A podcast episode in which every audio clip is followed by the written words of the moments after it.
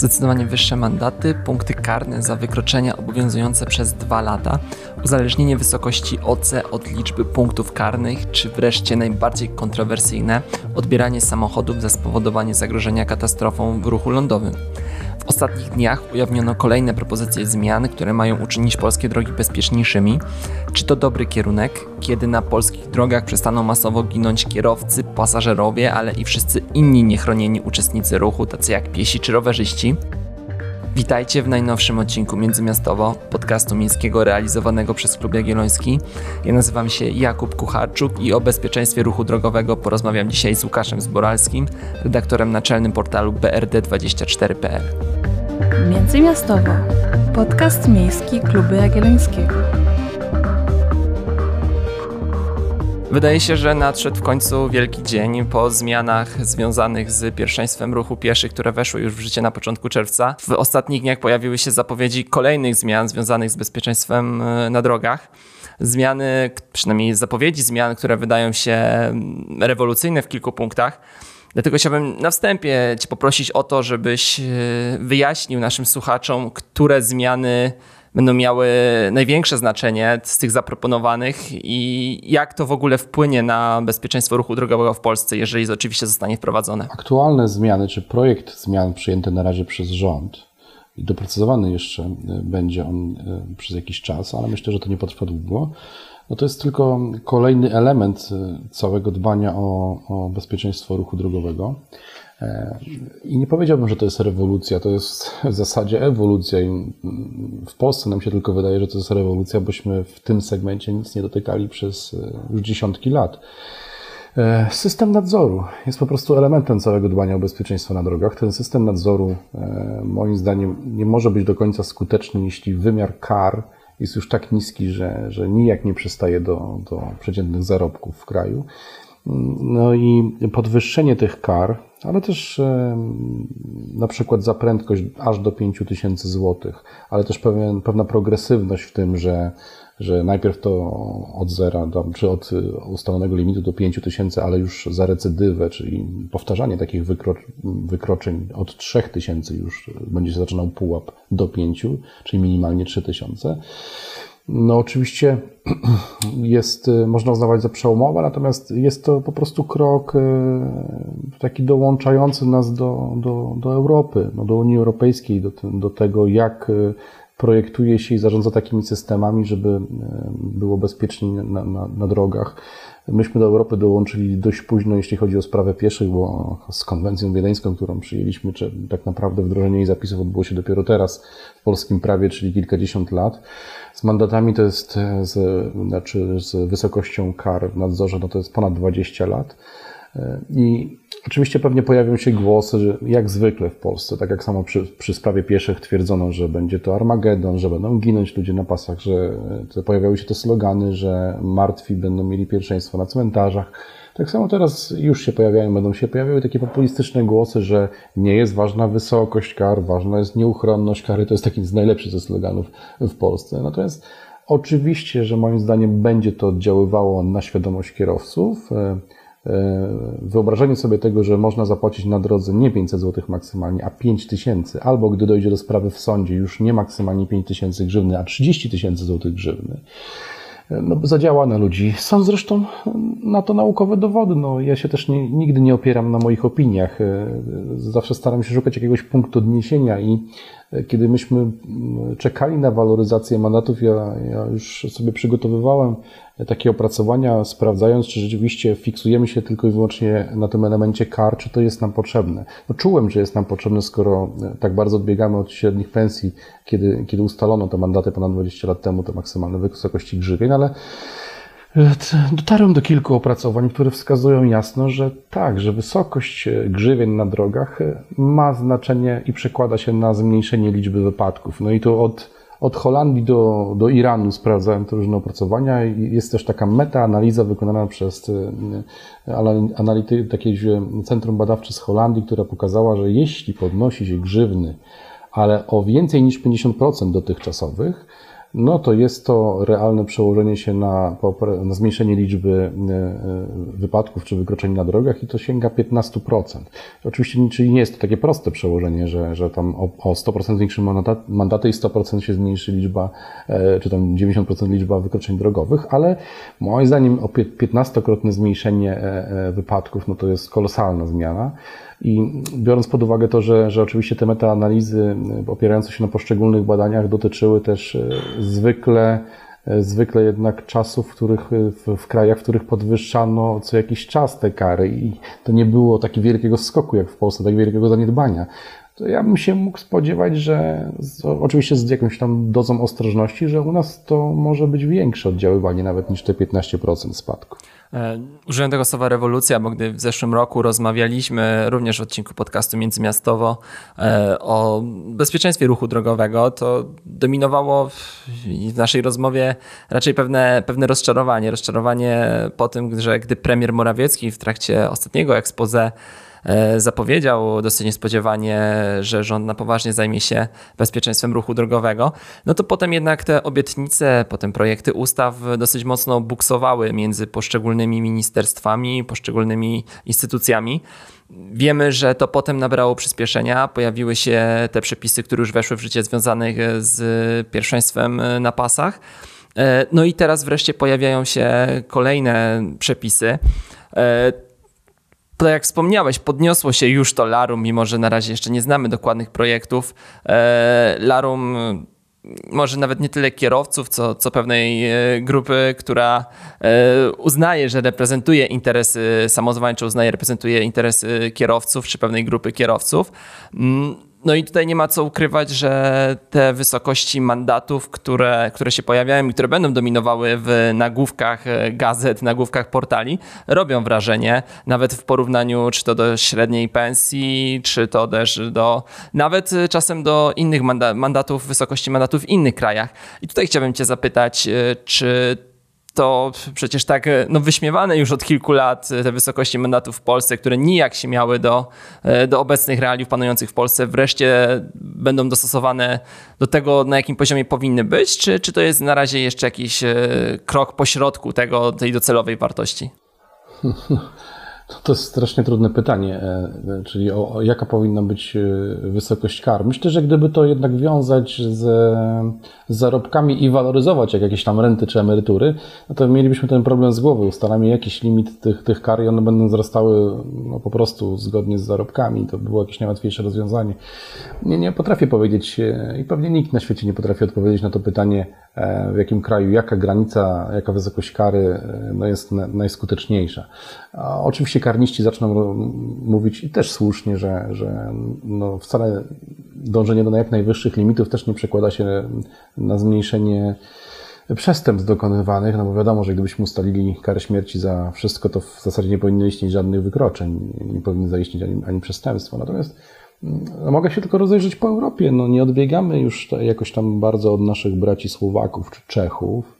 E, I ten poziom kar, który został zaproponowany, a zauważmy tylko, że to za radykalne rzeczy tam ten wysoki poziom kar na razie w projekcie ma grozić kierowcom, czyli 5 tysięcy złotych kary to będzie za przekroczenie prędkości, ale większe niż 30 km na godzinę od, od e, obowiązującego ograniczenia, czyli nie tak, że, że każdy zapłaci tam 5 tysięcy złotych kary. Zresztą nie sądzę, żeby tak wielu ludzi dostawało te najwyższe wymiary, to znowu będzie jakiś tam procent tych najszybszych ludzi na drogach. E, więc wydaje mi się, że to jest pewien poziom taki no, odpowiadający temu, co mamy wokół, wokół innych, e, wokół siebie. I to nie tylko w tych krajach, e, w których ciągle no, ktoś tam jeszcze jednak zarabia średnio nas trzy razy więcej, tylko też na przykład, nie wiem, biorąc pod uwagę Chorwatów, czy właśnie jak wspomniałem Słowaków, oni już, już lata temu u nich mandaty czy grzywny na drogach mogły kosztować kierowcę za pędzenie w obszarze zabudowanym 4000 zł, tak mniej więcej w relacji to był jeden z pakiet, to była jedna ze zmian, które Słowacy wprowadzili i udało im się znacznie ograniczyć e, wypadki na drogach, tak, że dostali aż europejską nagrodę pewnego roku, dostali nagrodę Europejskiej Rady Bezpieczeństwa Transportu.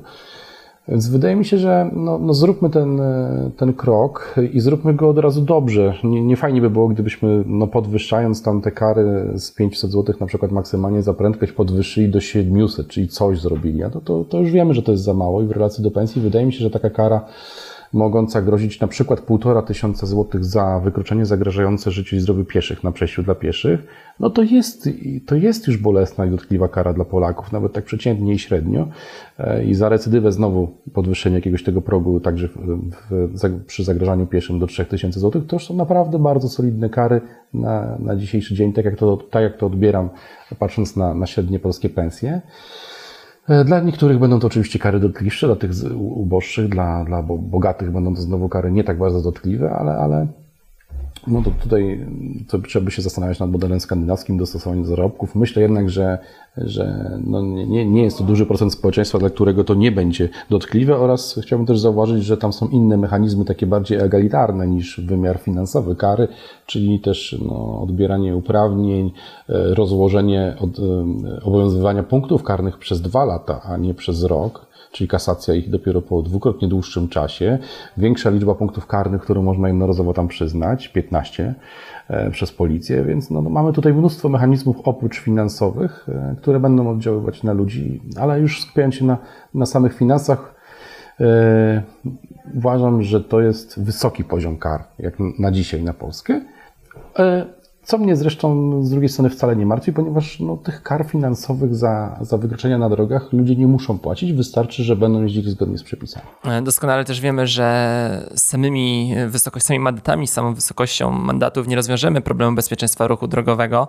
Więcej o tym rozmawialiśmy choćby w zeszłym roku, w tym odcinku i wcześniej przeze mnie wspomnianym, e, choćby o bolączkach nadzoru czy egzekucji tych mandatów już teraz wystawianych, ale też o problemach związanych z choćby nadzorowaniem prędkości na drogach.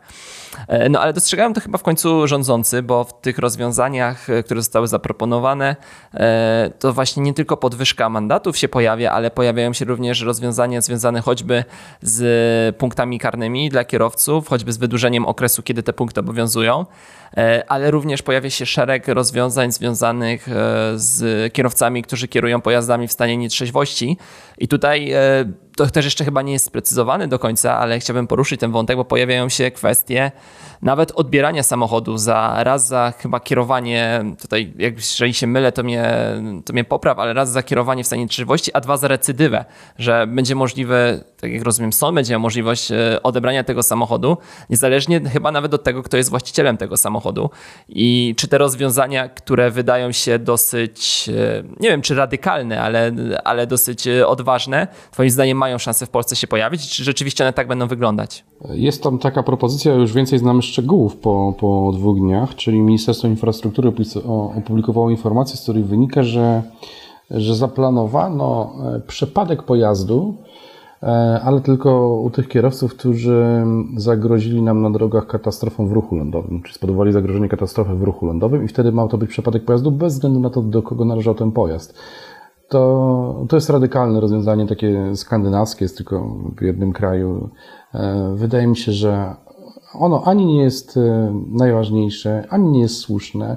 E, to, to jest na moje oko zbyt radykalne rozwiązanie. No, przepadek samochodu, który nawet do, nie należy do kierowcy. Natomiast Mam nadzieję, że w toku takich dyskusji, nawet rządowych, chyba ta propozycja zostanie złagodzona albo, albo odsunięta na, na rzecz takich e, bardziej miękkich działań, czyli na przykład tam też zapisano, że istniała będzie możliwość kierowcy unieruchomienia pojazdu na, na przykład na trzy miesiące za, za jakieś tam różnego rodzaju e, drogowe przestępstwa. Też nie wiadomo technicznie w jaki sposób. No, są kraje, które odbierają na przykład tablice rejestracyjne i dowód takiemu kierowcy i, wtedy trudno się poruszać pojazdem bez tablic rejestracyjnych. E, ja tu, jeśli chodzi już stricte o pijanych kierowców, to, to postuluję i pokazuję mechanizmy tych kilkunastu krajów europejskich, czyli nie tak skrajne jak odbieranie i konfiskata pojazdu bez względu na właściciela, tylko unieruchamianie pojazdów na czas e, kary, czyli zakazania prowadzenia pojazdów mechanicznych. No, nie, nie postawimy bariery oczywiście wszystkim, zawsze, zawsze ktoś może wziąć jeszcze inny samochód, ale jakaś bariera to moim zdaniem jest, czyli jeśli kierowcy, sąd zakazuje na rok prowadzić pojazdów albo na trzy lata, to na te mm, rok czy trzy lata y, y, zabiera się mu też, jeśli posiada prywatny samochód na strzeżony parking, dopiero później go dostaje. Uważam, to, to znowu populiści będą mówić, że to on przecież pożyczy od kogoś innego albo kupi za 1000 zł. No, uważam, że to wcale nie będzie takie proste dla kogoś, kto mu sąd zabrał samochód na 3 lata i wszyscy o tym znają, wiedzą i rodzina wie, żeby mu dalej pożyczać samochód, to będzie jakaś bariera i chciałbym, żeby te pomysły ewoluowały w tę stronę raczej. No właśnie, no bo ten problem, choćby też widzieliśmy po tym ostatnim wypadku w Stalowej Woli, osób, które kierują mimo odebranych uprawnień jest.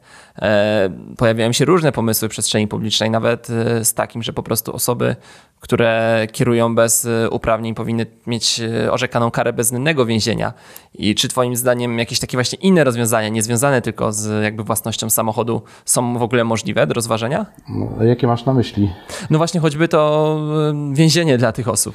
No, w, w zasadzie więzienie nie jest samo w sobie takim idealnym rozwiązaniem. Ja przypominam wszystkim ciągle, że też to sprawdziłem kiedyś, że z wszystkich osób, które dzisiaj odbywają kary pozbawienia wolności za przestępstwa drogowe, ponad 80% stanowią recydywiści alkoholowi.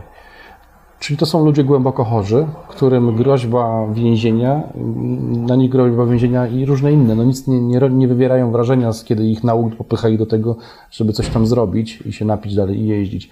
Tutaj ja ra, raczej, raczej też podpowiadam no, to innego rodzaju rozwiązania. Też mi znowu odwołuję się do Słowacji obowiązkowego spotkania z psychiatrą po przełapaniu na jeździe po alkoholu e, i stwierdzenia, czy ktoś ma problem alkoholowy, czy nie. Jeśli ma, to obowiązkowego leczenia i takiej solidnej terapii, bez ukończenia której nie wolno odzyskiwać prawa jazdy. Ja nie wiem, nie, jakie są skuteczności takich terapii i nie wiem, ile procent ludzi udałoby się z tego, e, z tego nałogu wyrwać tym sposobem. Natomiast no, e, przymusowe leczenie, na przykład e, po przełapaniu na jeździe po alkoholu, byłoby niezłym pomysłem. Jakąś szansą dla jakiegoś procenta, którzy, którzy nie będą tego robić mimo wszystko i nie trafiać ostatecznie do więzienia i to już nie wiadomo, czy, czy po prostu przyłapani bez niczego po raz kolejny za kółkiem, czy już po tragedii, którą komuś wyrządzą. W tym zakresie w Polsce akurat zbadałbym na przykład, jak to rzeczywiście jest, jak starastowie kierują dzisiaj na badania, na spotkania z psychologiem, jakiego, jakiego poziomu są to spotkania, jakiego są to e, poziomu efekty po takich spotkaniach. E, no i tutaj bym szukał jakiejś metody do naprawy.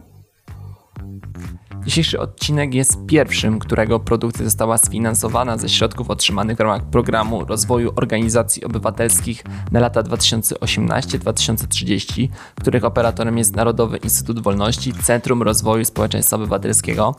Pozyskany grant pozwoli nam w najbliższych 18 miesiącach rozwijać nie tylko nasz podcast, ale i inne działania w tematyce miejskiej na portalu klubjagielloński.pl. Spodziewajcie się więc kolejnych podcastów, pogłębionych artykułów i wywiadów, ale i spotkań i dyskusji online. Gorąco zachęcam również do dołączenia do naszego zespołu seminaryjnego. Więcej szczegółów uzyskacie pisząc do nas na Twitterze lub poprzez profile Klubu Jagiellońskiego na Facebooku czy Instagramie. Zmieńmy więc e, lekko temat, nawiązując e, do tych zmian, które już się wydarzyły, które obowiązują od 1 czerwca. Ci sami, którzy teraz e, alarmują, że proponowane zmiany będą Armagedonem, alarmowali również wcześniej, że to, co się wydarzy po 1 czerwca na polskich drogach, to będzie Armagedon. Zapewne jeszcze trudno wyciągać wiążących wnios wiążące wnioski po tym, bo ten okres jednak jest zbyt krótki, żeby to oceniać. Mm, ale czy ty już masz jakąś swoją wstępną ocenę tego, jak te obowiązujące przepisy dotyczące oczywiście pierwszeństwa, czy zmiany w pierwszeństwa na przejściach dla pieszych wpłynęły na bezpieczeństwo na polskich drogach, czy też wpłynęły na sytuację po prostu pieszych? Na pewno nie wydarzyło się to, co co, co niektórzy publicyści czy internetowi krzykacze zwiastowali, e, czyli że będzie, że cmentarze będą pełne trupów ludzi, którzy mieli pierwszeństwo na pasach. To się nie wydarzyło w ogóle.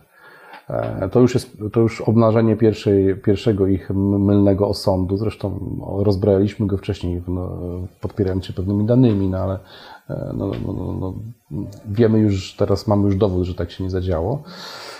Nie chciałbym mówić o tym, jaki efekt uzyskaliśmy po miesiącu, bo uważam, że to, że to jest jeszcze dużo za wcześnie, chociaż lokalne podsumowania w mediach gdzieś się tam pokazują i to są bardzo wyraźne spadki w wypadku z pieszymi na przejścia dla pieszych, ale uważam, że to jest wciąż za krótko, że taki półroczny okres co najmniej to będzie jakiś czas do porównań i to porównań z 2019 rokiem, a nie z zaburzonym pandemią rokiem 2020.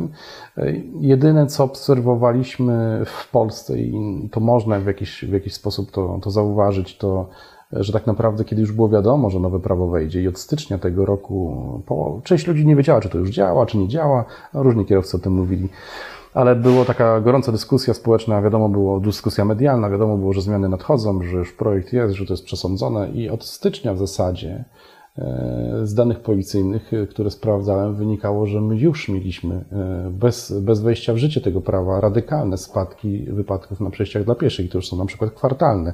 I to też są sięgające no, kilkudziesięciu procent, więc ja, ja bym jeszcze poczekał z ocenami, no, co najmniej jeszcze 5 miesięcy, ale założę się, że będziemy mieli progres w wypadkach na przejściach dla pieszych, że będzie ich mniej.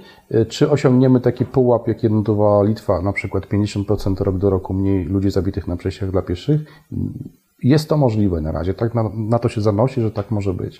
Mam nadzieję, że tyle będzie. Ale jeśli będzie to i 30% i 20%, to też będzie świetnie, bo to też będzie duży postęp. Mm, czy Twoim zdaniem te zmiany zostały społeczeństwu dobrze opowiedziane? Bo choćby przy okazji euro była bardzo mocne natężenie w telewizji publicznej reklam związanych, reklam, czy może kampanii promocyjnych, nie reklam, e, emitowanych w blokach reklamowych, które dotyczyły właśnie tego tematu. No ale z drugiej strony pojawiały się też głosy, że Ministerstwo Infrastruktury podeszło do tego tematu promocji tych zmian zbyt późno i że wcale niekoniecznie dobrze to robią. Chciałbym zapytać, jak to z Twojej perspektywy wygląda i czy jednak nie jest tak, że, że zabrakło takiego szerszego opowiadania nie tylko w społeczeństwu, ale choćby też urzędnikom, policjantom tego, jak te, jak te zmiany powinny oddziaływać choćby na ich pracę? Nie wiem skąd się wzięła taka blokada w urzędnikach, że jak już podjęli taką ważną decyzję, to potem nie chcieli jej za bardzo wytłumaczyć to, z tych zmian w prawie. Zostawili to trochę niedopowiedziane. Oczywiście e, konkludując przedwcześnie mogę powiedzieć, że a to akurat mogło zagrać na plus całkiem nieświadomie, czyli e, im więcej niepewności u kierowców na drogach, tym tak naprawdę zachowali się bezpieczniej w tych miejscach, nie będąc do końca pewnymi, jak interpretować nowe prawo, ale, ale no, no, no nie wiem, dlaczego tak się stało.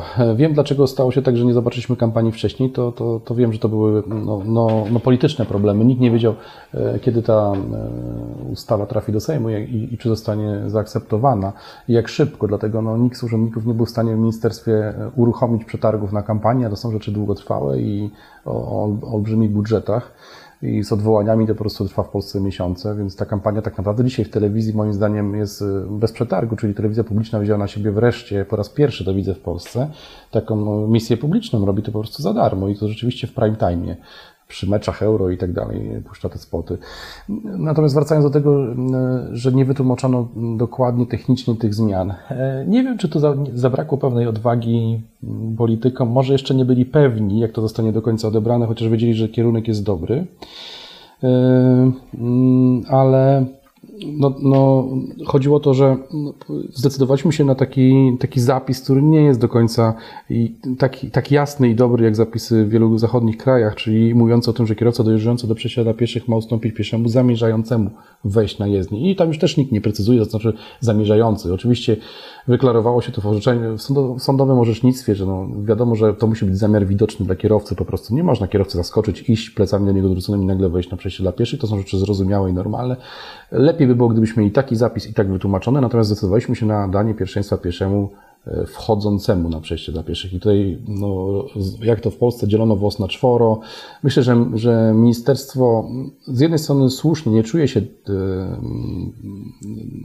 jakby nie, nie, jego zadaniem jest dokładna interpretacja prawa, zostawia to prawnikom i sądom. I to z jednej strony rozumiem, z drugiej strony, no, Dobrze by to było od razu przygotować kampanię, z jakimiś prawnikami wytłumaczyć takie analizy. Potem czytałem między innymi karnisty z UJ-u, który wreszcie wyłożył to dość logicznie moim zdaniem, że litera prawa i duch prawa muszą się zgadzać i ten duch zostałby stracony, gdyby uważać, że wchodzący na przejście dla pieszych, tak jak chcieliby i marzyli sobie niektórzy sądowi biegli, do dzisiaj operujący w sprawach wypadków i moim zdaniem mogący w tych sprawach wydawać raz takie, raz takie orzeczenia, e, że ten karnista stwierdził no, i wyprowadził logiczny dowód na to, że wchodzący pieszy to jest e, człowiek dokonujący pewnej czynności, która się w wyraźnym momencie dla kierowcy zaczyna i to nie jest człowiek w rozkroku nad krawężnikiem.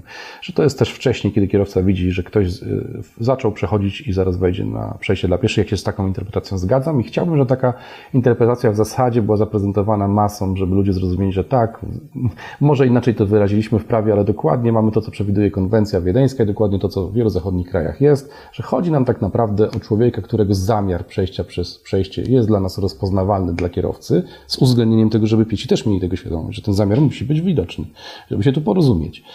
E, I, i, I, po prostu taką mielibyśmy wtedy kampanię, no może by byłoby lepiej. Chociaż e, mogę też powiedzieć, że po czasie ten strach, e, strach polityków okazał się niesłuszny, tak jak już wspominaliśmy, nie, nie wydarzyło się nic złego, ludzie nie protestują, a wręcz zaczynają zauważać, że przez miasta ludzie jeżdżą wolniej, że łatwiej jest przejść przez przejście dla pieszych.